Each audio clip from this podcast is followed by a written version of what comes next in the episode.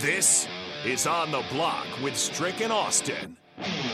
Nebraska Basketball Hall of Famer and nine year NBA vet, Erick Strickland. Strickland for three! And you're going to go out of here as the Big Eight tournament champion. Middle school basketball coaching legend and Duke basketball shooting coach in his mind, Austin Norman. Coming at you live from the heart of Lincoln, America. On air and online at theticketfm.com. Brought to you by Mary Ellen's Food for the Soul. This is On the Block with Strick and Austin.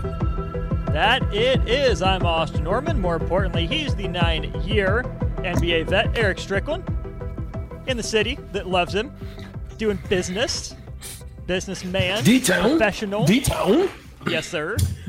But I do love, I still love uh, Lincoln and Omaha, and well, Bellevue too. You know, Bellevue is my is my baby. But I do, um, I do love it, and um, just got contact with um, my business partner, friend. So I'm I'm blessed, man. Listen, I have I have a couple companies here. you know, one you know about with Cerebro. There's another one that's out in Southlake. so there are times when I like to come and just meet with them, man. I mean, you know, come and sit down and kind of see how things are going and what's going on with them. And and um, one is a brain brain. They do like brain. Um, like if you have an EKG of the heart, they do EEGs of the brain. So it's it, it's pretty cool, man. And and uh, get a chance to catch up with fam too, because my mom and sister are here. So it's it's it's a it's a always a dual uh, trip for me, family and and sometimes business and fun. So yeah, it's blessed. I love having you in studio, but I know a lot of people love Strick too. So I got to share. I get it. I understand business is about relationships, so you're fostering those as well. Um, speaking of relationships, appreciate the great one we have with Mary Ellen's, Charles and his crew. Uh, they're back open today through the weekend. They do great work, bring great food. Definitely check them out at some point this weekend. Sit on their patio too. I mean, it's great Man, inside. It's closer to the buffet, but Strick. this weekend you got your you got your 80 degree weather, you got the sun, some breeze. You sit outside, eat your Mary Ellen's this weekend. Yeah, there's no question. I mean, I, I I know you got a chance to uh, sit back and relax when we were out at uh, Cedars and they came in and brought brought brought the van out. You know, Mhm. so uh, they do all of that too, man. They cater. They'll bring the food to you in your event that you may be doing. There's a lot of events that are are popping off and, and popping up throughout this summer. Um, obviously, you're going to have the College World Series. If you got an event going on, Mary Ellen's is the place to be. Shout out to Charles and the group, 27th and Pine Lake. Shoot out there, have a, a say hello, and let them know that always on the block sent you. Absolutely. Well, what's the place to be for Colorado? The Pac 12 or the Big 12? Obviously, Colorado made the jump uh, to the West Coast uh, to join the Pac 12, same time Nebraska left for the Big 10. But uh, new reporting from CBS Sports is saying that over the last few months, not just picking up again, but over the last few months, Colorado and the Big 12 have met face to face. They're involved in consistent talks. And that doesn't necessarily surprise me, Strick, because of the TV deal for the Pac 12. Larry Scott didn't put them in a great position when he came in as commissioner. Um, it's one thing for the NBA to have a mediocre TV deal, but those teams make enough, you know, with, with tickets and just general branding on social media. The Pac 12 has been falling behind the pack for a long, long time. It's almost more crippling to me that the Pac 12 doesn't have a new TV deal than the NBA's so so one right now. What do you make of Colorado having those talks with the Big 12 and what it means for their future? well, let, us just first and foremost say that a lot of people were disturbed and distraught about the leaving, uh, the exiting of UCLA as well as USC to go to the Big Ten. So there was a lot of speculation. There was a lot of talk, and there's talking about realignment, also possibly partnering up. And then there's talk of what it would mean for others to bounce and make exit and go uh, somewhere else as well. So the Pac-12, a lot of people are kind of keeping their eye on it. Right now, the the money for the Pac-12 is very, very low, like you just said, and Big 12 is trying to figure out a way to put together a a nice grouping of of, of talent as well as uh, programs and organizations in order to be still viable. Knowing that they probably won't overtake the Big Ten, knowing that they probably definitely won't overtake the SEC. No. but they kind of want to they want to fill that void because out east on the ACC side of things, there's looking to be some poaching going on there as well. There's there's a lot of conversations, a lot of talk. Obviously, some people still go back and rely on the conversations that was had with Bobby Bowden and FSU uh, when they were when they were having discussions with the SEC at that time. There's there's one one side of the group says that Bob, Bobby Bowden and the group turned the SEC down, and then there's another part of the faction that says that uh, Bobby Bowden they they decided to pass on them and move on to South Carolina. So there, there you have those factions going on, but at the same time, they have a crazy deal that I think takes them out another like almost 10, 12 years. 36. So yeah. 36, right? So so at that point, they're they're locked in stock. I mean, I think it's like a hundred and something million dollars in order to exit out of those those deals. So they're there, but they're still not where they want to be. There's not a sweet spot for them. Some people are looking to make exit, and and there's looking to be some poaching done. And do they want to take that and and either forego or give back or come up with some solutions in order to do that? So we look back out this other side of things on the packs. They're they're they, it's looking like it might fall flat on its face. And so a lot of teams are kind of eyeing, kind of watching, kind of peeping in the door, peeping in the window, trying to see whether or not this is going to happen. And there's a lot of discussions that are going down in those in, in those areas, having to try to come up with some solutions, possibly to bring bring those groups together. What type of groupings would be a great fit?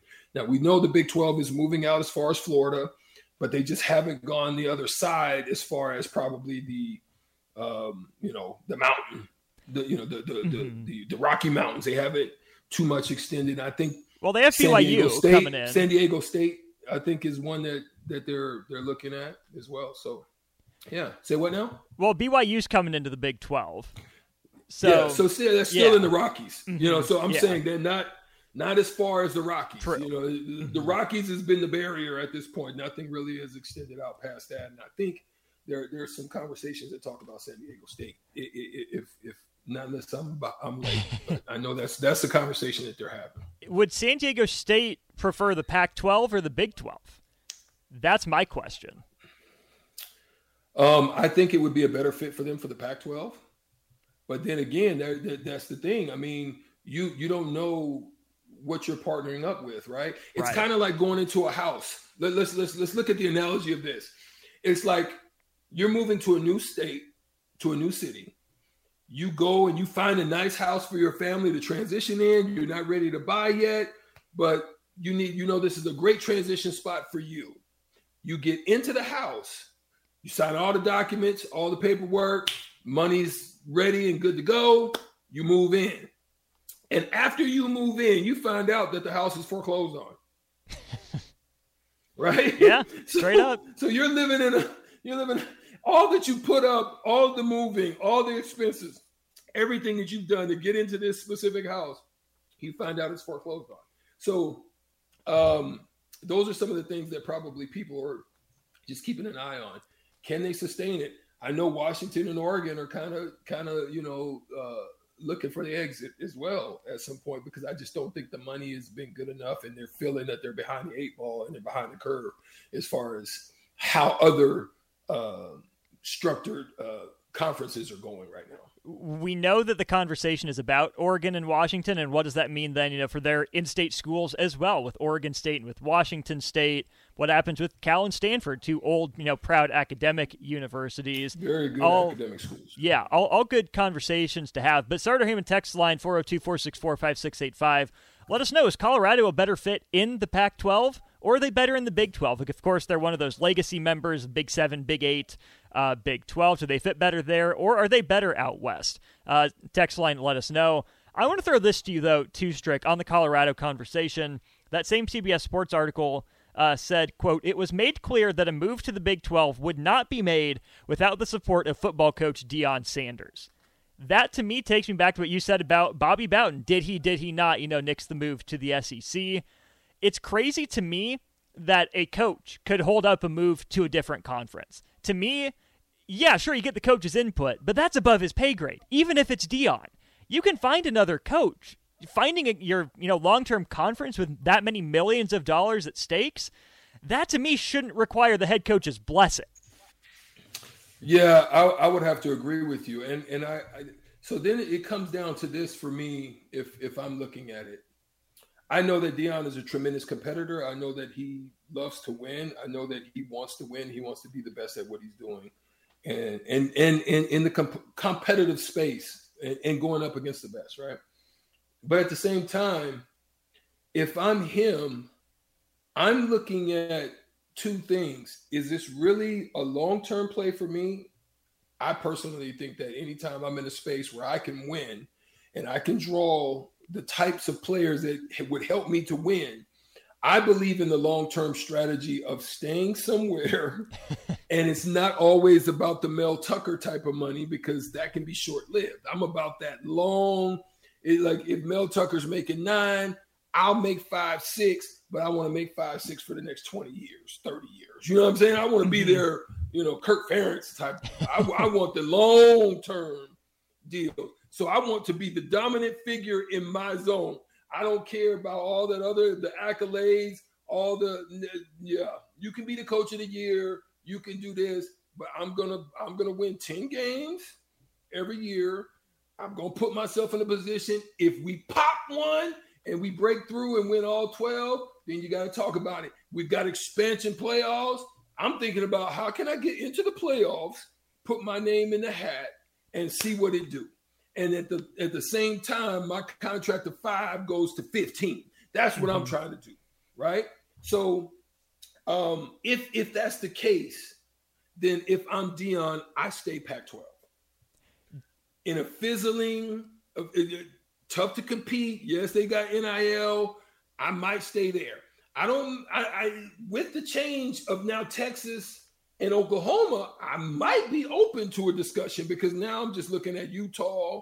I'm I'm looking at TCU, and I believe if I'm Colorado, those places I can compete against and compete for a Big 12 championship. You know, mm-hmm. you got Houston. You know, you you've got other places, Cincinnati. You got all these, but I think I could compete against them. So to me, it's just wherever the best fit for where we can get the best bang for our buck, and I can compete to put myself in a position to win and longevity of myself being a coach for a long time. That's a conversation we're definitely going to have as we get to the fall, but I want to have it right now too. Who's the best football program in the Big 12 once Texas and Oklahoma leave? Is it Oklahoma State? Is it is it TCU? You you you you. That's the crazy thing, right? I I, I think you would probably have to. Um, I, I think you still got don't don't count Utah out. I, I it's something about Utah. Uh, oh, they're Pac-12. Yeah, they're Tripping. still Pac-12. Yeah, tripping. Yeah, they're Pac-12. So no, um, I'm looking at yeah, I'm looking at TCU Okie State. I'm looking at TCU Okie State you might have every now and then. I just it's going to depend on coaching. Cincinnati may pop up. UCF may pop up. Um, but Houston may pop up. But for the most part, I think your mainstays are probably going to be TCU and Okie State. Which is wild to think about. Those have been programs that have, you know, been in the top 10, been in the top five in the last, you know, 15 years for TCU was just, you know, last season. Not a lot of historical staying power there's really not. I mean, Kansas State, we know what they were. You know, even you know Bill Snyder had him up for a little bit. They were really down before that, back down under you know Ron Prince before Snyder came back, and then you know Klieman's in there. Kansas had its best season in you know 16 years, made a bowl game. Um, Baylor up and down, still don't know what that program is under Dave Aranda. UCF, uh, Houston, BYU, Cincinnati. This is their first taste, you know, long term of yeah. playing with the big boys. Texas Tech, does that scare you? No. West Virginia? Ah, not really. Not really. Mm, Iowa, not really. Iowa State? No. Up and down. It, it's got to mm-hmm. be TCU or Oklahoma State, which is yeah. good for those programs. I, I think Sonny Dykes is good. I think Mike Gundy is very close to wearing out his welcome at Oklahoma State, though. I think that's a program that's almost in need of a new voice. So there's change on the horizon in the Big 12 someone's going to step up and run that conference right. at some point because that always happens. Right. You don't go that long without a dominant team in a conference, regardless of how big or small it is.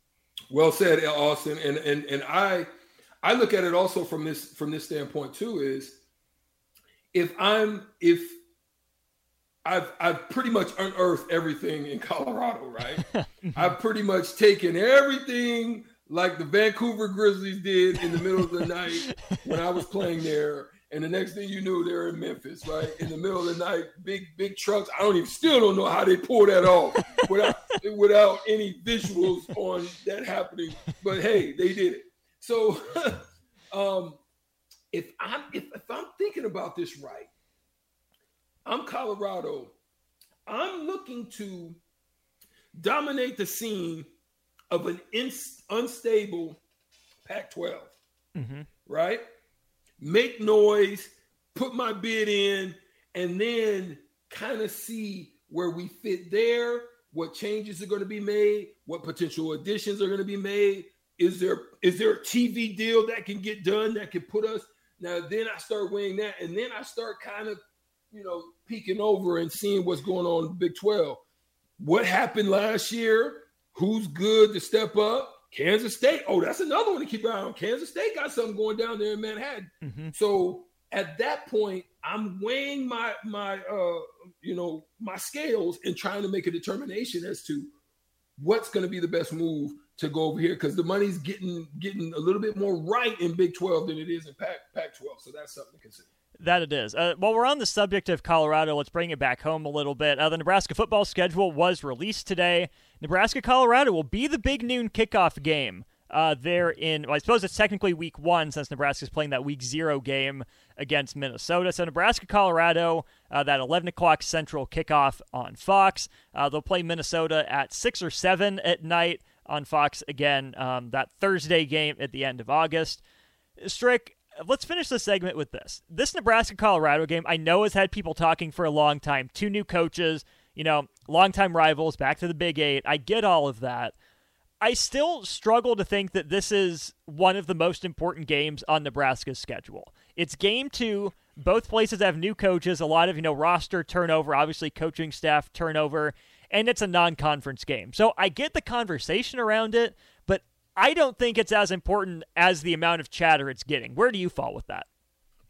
Well, I, I think it starts with this. I, I, I think when you have a, you're a new program, you're looking to uh, set a foundation, establish yourself um, for what your program is going to be.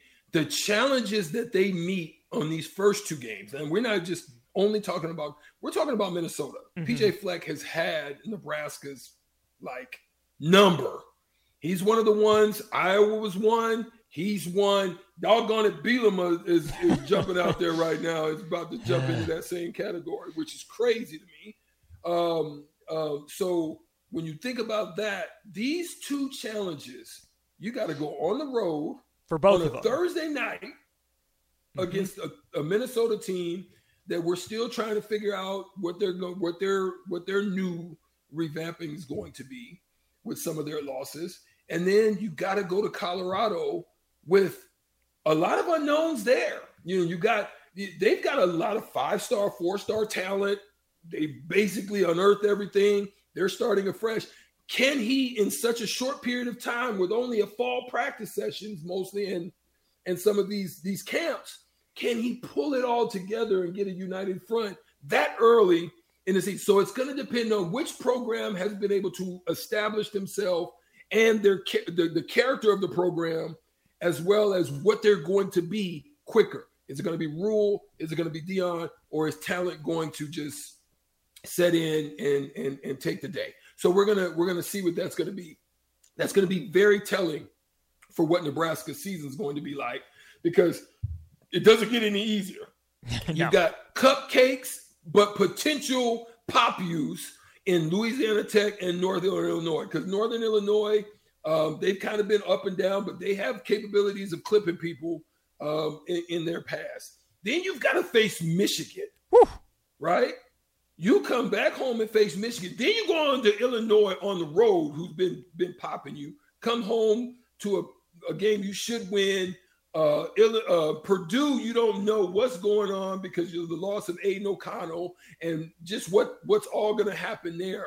You just don't know what's going on. You got to go to Michigan State, come home against Baby Tua, hit the road to Wisconsin, and then you get home and I. That's I mean, we thought it was going to be an easy schedule. This is not easy by any means because of the trips that they have on the road that they're going to have to face. And unless they become a unified front, a unified group that can hit the road and handle business, you could be looking at another, you know, five and seven potential season, a four, four and eight. You know, you could be looking at that. So that that's going to be the scary thing to keep an eye on. It's on the table, and like you said, the, the week one against Minnesota, week zero, first game against Minnesota, and then on the road again at Colorado there's a lot to be, be gleaned from those first couple games. And yeah, you need a little bit of a ramp up period, but at the same time, hit the ground running. You know, prove some people wrong. Get out to a quick start. Show that there's more in there than maybe some people are thinking. Yeah. And then we'll see what the back half of that schedule looks like after that. All right, NBA headlines. Let's get into those next. Bob Myers officially out uh, as the Warriors GM. Where do they go? What does that mean? And some coaching news in the NBA as well. We'll talk about that and more as we continue here on the block.